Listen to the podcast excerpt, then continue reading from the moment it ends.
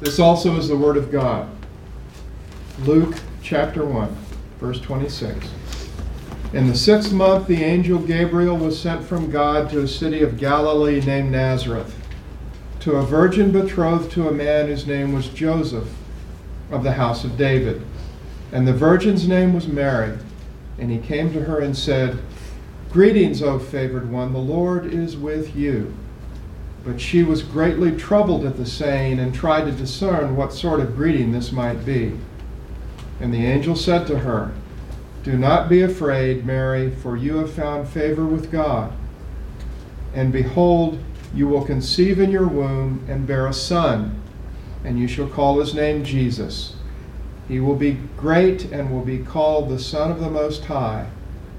And the Lord God will give it to him, give to him the throne of his father David, and he will reign over the house of Jacob forever. And of his kingdom there will be no end. And Mary said to the angel, How will this be since I am a virgin? And the angel answered her, The Holy Spirit will come upon you and the power of the Most High will overshadow you. Therefore, the child to be born will be called Holy, the Son of God. And behold, your relative Elizabeth, in her old age, has also conceived a son. And this is the sixth month with her, who was called barren. For nothing will be impossible with God. And Mary said, Behold, I am the servant of the Lord let it be to me according to your word. And the angel departed from her. Please be seated. Before we look together at this passage of Scripture, uh, you, you, read about me in the bulletin, and that's pretty, that's accurate, which is always good, right? But I, I am. Uh, living in Lawrence, and I'm a retired Army chaplain, retired public school teacher, uh, retired from being on the staff at Grace EPC, retired from Presbytery. You're getting the picture here about retirement, yeah? Okay, so I, am delighted, therefore, to be able to do this kind of thing, to, to be with you all this morning and uh, to see God's work in Andover, Kansas. And it's, it's wonderful to see, and we'll keep praying for one another. You all pray for Lawrence because it's wild in Lawrence, I tell you. And it's you, you, secularism has fully gripped uh, the county, and so uh, please pray for us as well. It, it's quite a, a calling that we have to, to serve the Lord Jesus in that place, as it is here too. And so uh, we're most grateful for that. So let's look together at God's Word.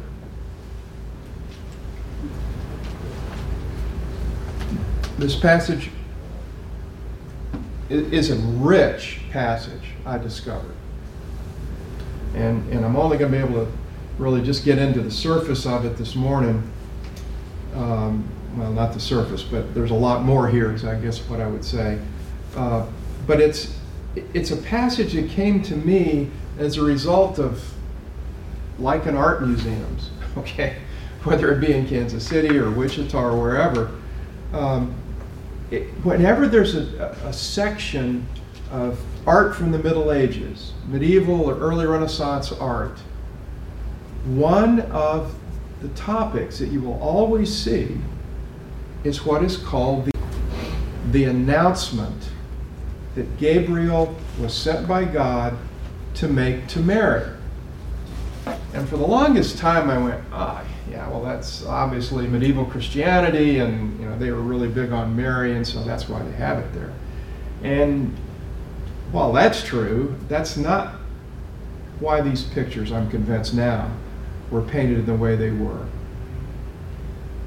I believe that those artists were onto something, they figured out something quite profound, quite, um, quite deep and quite central to our faith, to what we believe about Jesus and the saving work that he did on our behalf. It's right there in Luke chapter 1. And I just, I, I kind of kicked myself for flying past this passage all these years until fairly recently. And one of the reasons I got onto this passage was I discovered um, that in the church calendar, the church year calendar, there's something called the Feast of the Incarnation. Okay, the Feast of the Incarnation. And that's what this passage is about. The Feast of the Incarnation recognizes and delights in this passage in Luke chapter 1. Let's look at it in, in some depth and see why these artists and why the church over the centuries has considered this passage vital to what we believe, central to it. So let's look first then at the details of this announcement. What is it that this angel said? Now, verse 26 the angel Gabriel, Gabriel was sent from God. Um, I ran into some a product recently, a, a kind of a, uh, facial tissue, Kleenexes, okay, called Angel Soft. now that we got to get that out of our minds, y'all. I mean, our, our pictures of angels are not very scriptural most of the time, and and and this was a very this was a, a powerful messenger from the living God, from the throne room of the great king, from one who was sent by the God of Abraham, Isaac, and Jacob to this young woman from the, from the throne room itself. And Mary, as she sees this messenger from God, she knew that this messenger was from her shepherd and her judge. So this is, this is an encounter with this messenger that is, that is powerful indeed, and that uh, something we would now call a supernatural visitation. Um, something that, that happened in a way that we're not used to, God sent his messenger from beyond space and time, if I dare say that, into our world to this young woman and said, Listen to me, Mary. Your life is about to change. Listen to me. The same angel, as Mary is to learn, came to her cousin Elizabeth, and the same angel to her soon to be husband, Joseph, and makes the same kind of announcement to both of them that God is at work and He's working His plan of salvation for His people, and you're part of it. In other words, something really was about to change in this young woman's life. And so, as, as we look at the details of this message, we see that he's not only an angel, he's a messenger from the throne, but he also is part of the eternal plan of salvation. And we see that especially in the language that Gabriel uses here for Mary. She knew her Bible. She knew these words, she knew these phrases that were part of God's promise to his, his chosen people. And so lights are flashing in her head it, it's shining on her. Oh, that's what's going on. When he talks about the throne of, of his father David, look at verse 32. The throne of his father David, the son of the Most High God, the house of Jacob forever. He will be great. And then down at verse 35, and the Holy Spirit, the power of the Most High God, the power of the Most High. The Son this, this child to be born will be the Son of the Most High. Now, she didn't understand all the implications of this terminology, all, these, all this at this point, of course. That, that comes as, as she continues to see God at work in her own life and in the life of her son. But she knew that this had been the way that God dealt with his people. So this is nothing new to her in that sense. It's new that she's a part of it. But the plan itself, the work of God, is something that she goes, oh, yeah, all right. She recognizes it. And, and she sees that as, she, as the angel announces this thing, as we look at his words, we mm-hmm. see this is not just the plan of God that Mary experienced, but the Trinitarian plan of God. Because we see all three persons of the Trinity right here in this passage. Another great mystery, right? But still, right here in this passage. Because verse 30 says, the favor of God, the favor of God Most High, the favor of the Father. And then down at verse 32, you will be the Son of the Most High God. And then verse 35, the Holy Spirit will come upon you. The Holy Spirit, the Son of the Most High, and the Most High, the Father. All of it is God at work. The child to be born will be fully God and fully man. And while she didn't yet understand all of this, that is what Gabriel announced to her. That's what he told her. The child to be born will be called Holy, the Son of God. Now, Mary knew where babies come from. Uh, that's important. Remember that, okay? Because this miracle that the Holy Spirit works in her is indeed that. The virginal conception is a work of God, it's the work of the Holy Spirit. That's what Gabriel tells us here. That's what he told Mary, and that's what she expected. And it's and as you look carefully at the terminology that Gabriel uses here, he uses the same kinds of words that we speak of the Holy that, that the Scripture speaks of the Holy Spirit when Moses wrote in Genesis 1 about the creative work of the Holy Spirit hovering over the deep and hovering over the darkness and creating out of that. That's part of the work of the Holy Spirit, part of the work of the Son and the Father, of course, as well. But the creative work of the Holy Spirit is what Gabriel emphasizes here to her.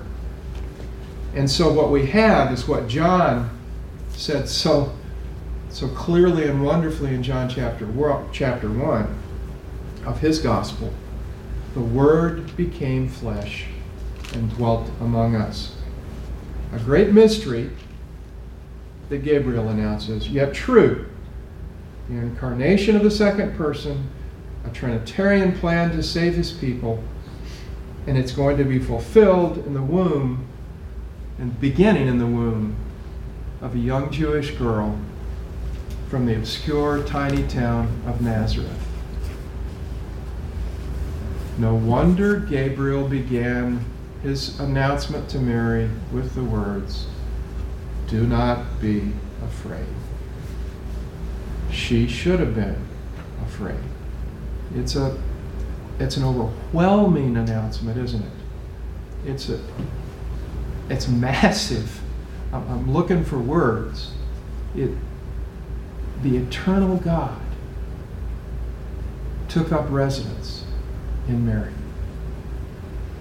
because he was he, he was coming to save us from the wrath to come.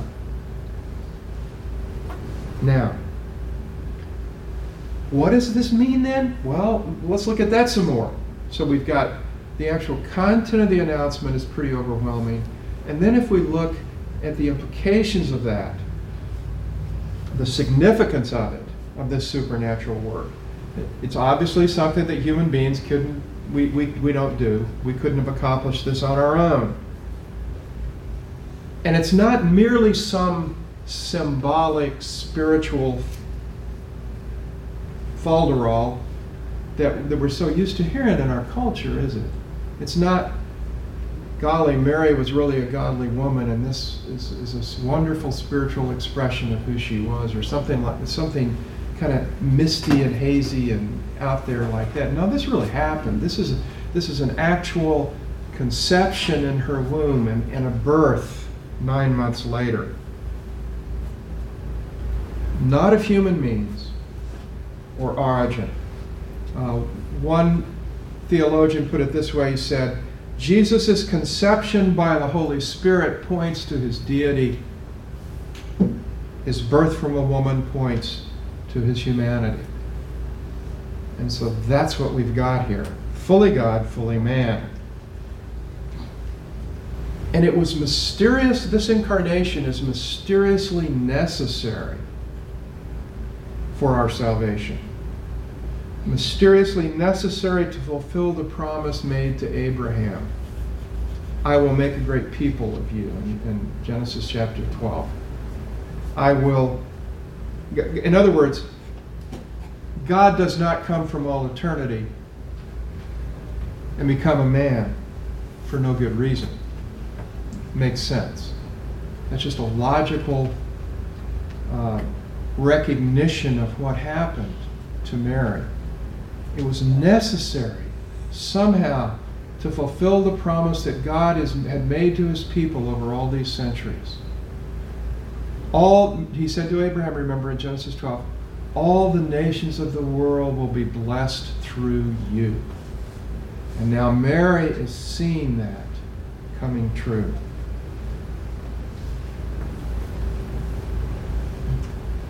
The necessity of the incarnation, too, is even in the name of Jesus. You remember what Gabriel told Joseph? You will call his name Jesus. He tells Mary, You will call his name Jesus. And Jesus is a Greek version of a Hebrew word meaning he saves. Joshua, Yeshua, Jesus. He saves. He will save his people from their sins. The necessity of the incarnation is what that name is talking about.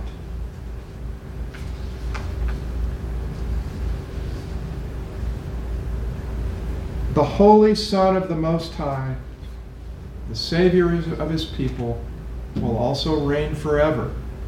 And again, how important that is to us. Look at Hebrews 4. Hebrews 4, verse 14.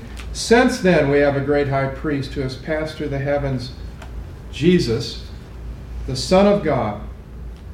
Let us hold fast our confession, for we do not have a high priest unable to sympathize with our weaknesses, but one who in every respect has been tempted as we are, yet without sin. This conception produces this kind of Savior for all eternity that we can walk into the throne. No, we're to go boldly into the throne room. 1 Peter 2. 1 Peter 2:24. Jesus, he he himself bore our sins in his body on the tree that we might die to sin and live to righteousness. By his wounds you have been healed. And then in Colossians 1, this same Savior, Colossians 1, 21. And you who were once alienated and hostile in mind, doing evil deeds, he, he, that is Jesus, has now reconciled in his body of flesh by his death in order to present you holy and blameless and above reproach before Him. We've heard those passages before, we know that. But look at it, those passages in the context of Gabriel's announcement to Mary and what she is about to experience. We, as we see that, it's, it's really overwhelming because we see that this passage in Luke 1 is the heart of our faith. It's the heart of what we believe. God come in the flesh. The marvelous, glorious work of the Holy Trinity through the eternal Son of God, through the holy, sinless Son of Mary, the one who came to pay for my sin and for your sin. That's the significance. That's the meaning of the incarnation, of Gabriel's announcement. It's going to be an incarnation. And it really happened. And it was a fulfillment of the plan of God from all eternity, as Paul tells us in Ephesians 1. And especially as Mary knew her Bible, she had heard this and she knew it, and it was coming to fruition through her. Well, knowing all this and looking at this passage, we have to respond to it somehow. We have to do something with it. We can't just say, oh, that's great. Okay, that's nice. Isn't that a marvelous story? And, and the way to, to help us determine that response is to look at Mary's. How did she respond to this announcement? She says, How can this be? that's, that's the right response, isn't it? Now, it wasn't questioning God so much as wondering how this can happen. She, and, and Gabriel reassures her. Gabriel reassures her when he says to her, The Holy Spirit will come upon you. The power of the Most High will overshadow. Therefore, the child to be born will be called holy. It's the creative, again, it's the creative work of the Holy Spirit, and he's reassuring her with this.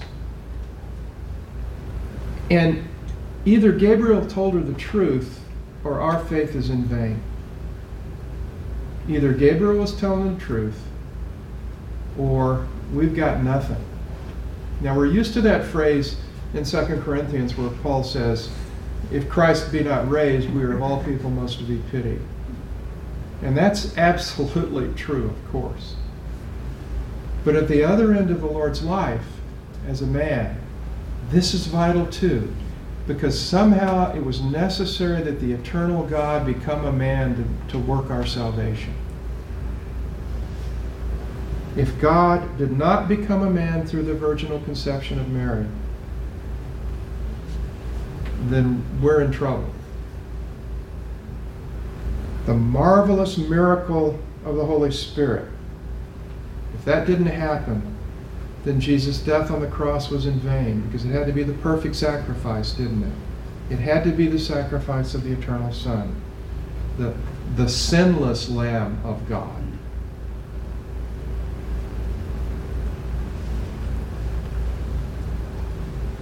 Now, we of course don't begin to understand all the mystery of it we're trusting the Scripture and Gabriel and God Himself with all of this.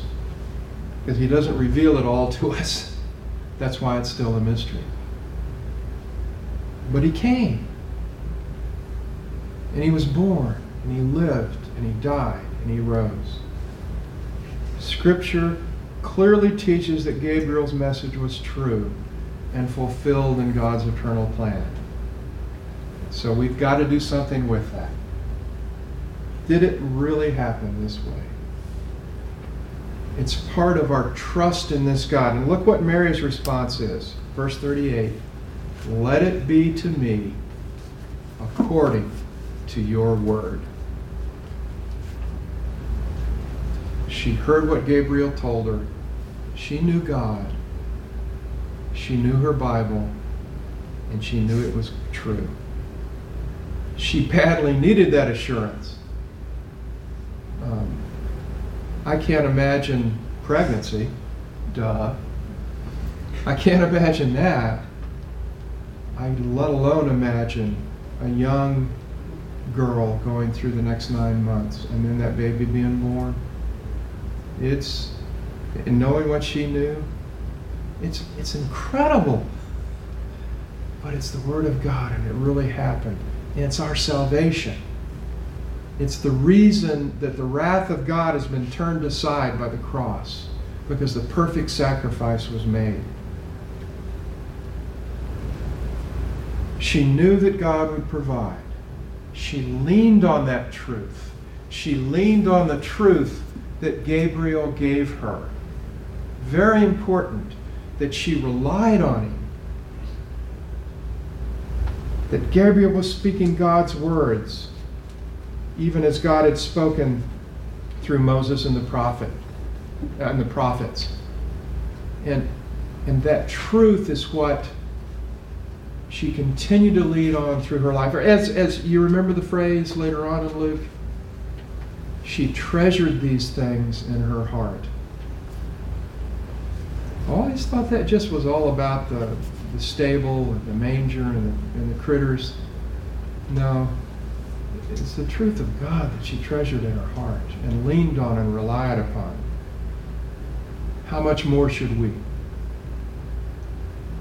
lean on those same truths that God came for us.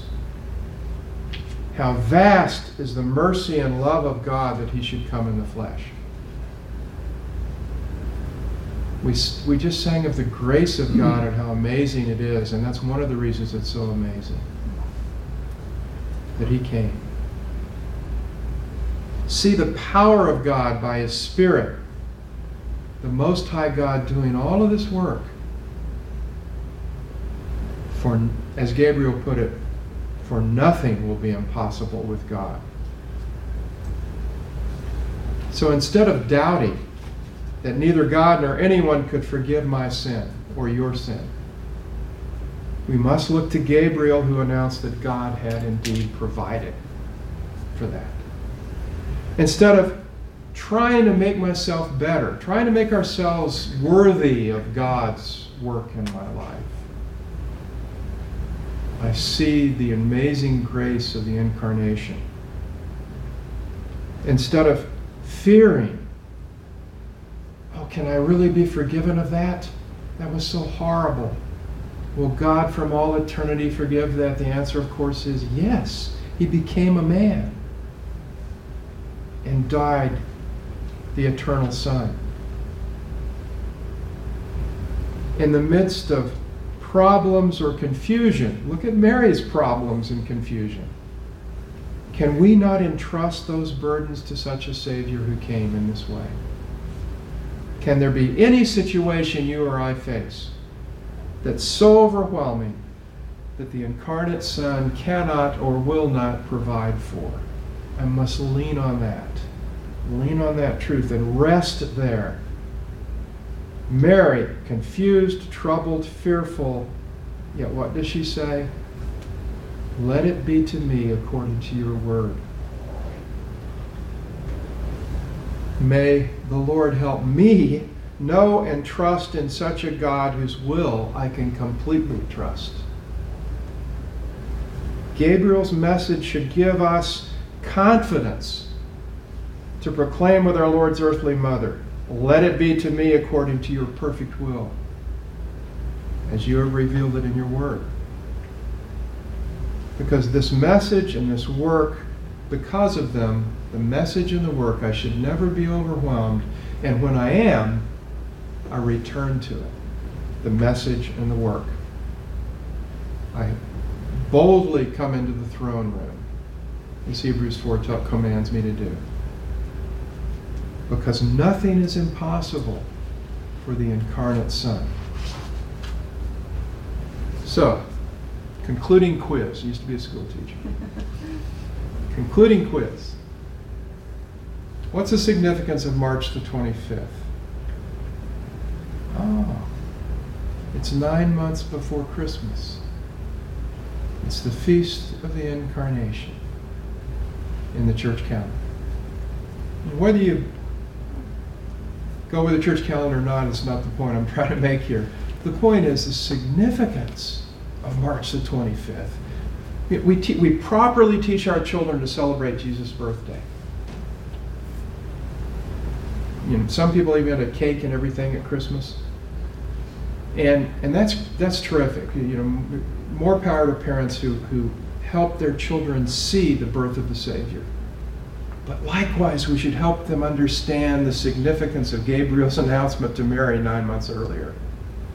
Yes, this is the plan of God. This is the salvation that He brings.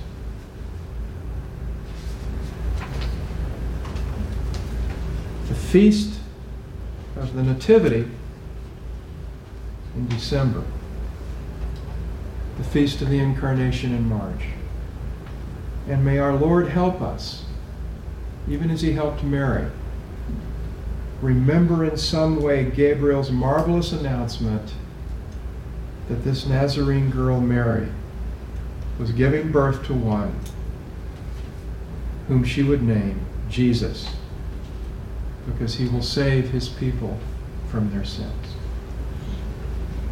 Let's pray.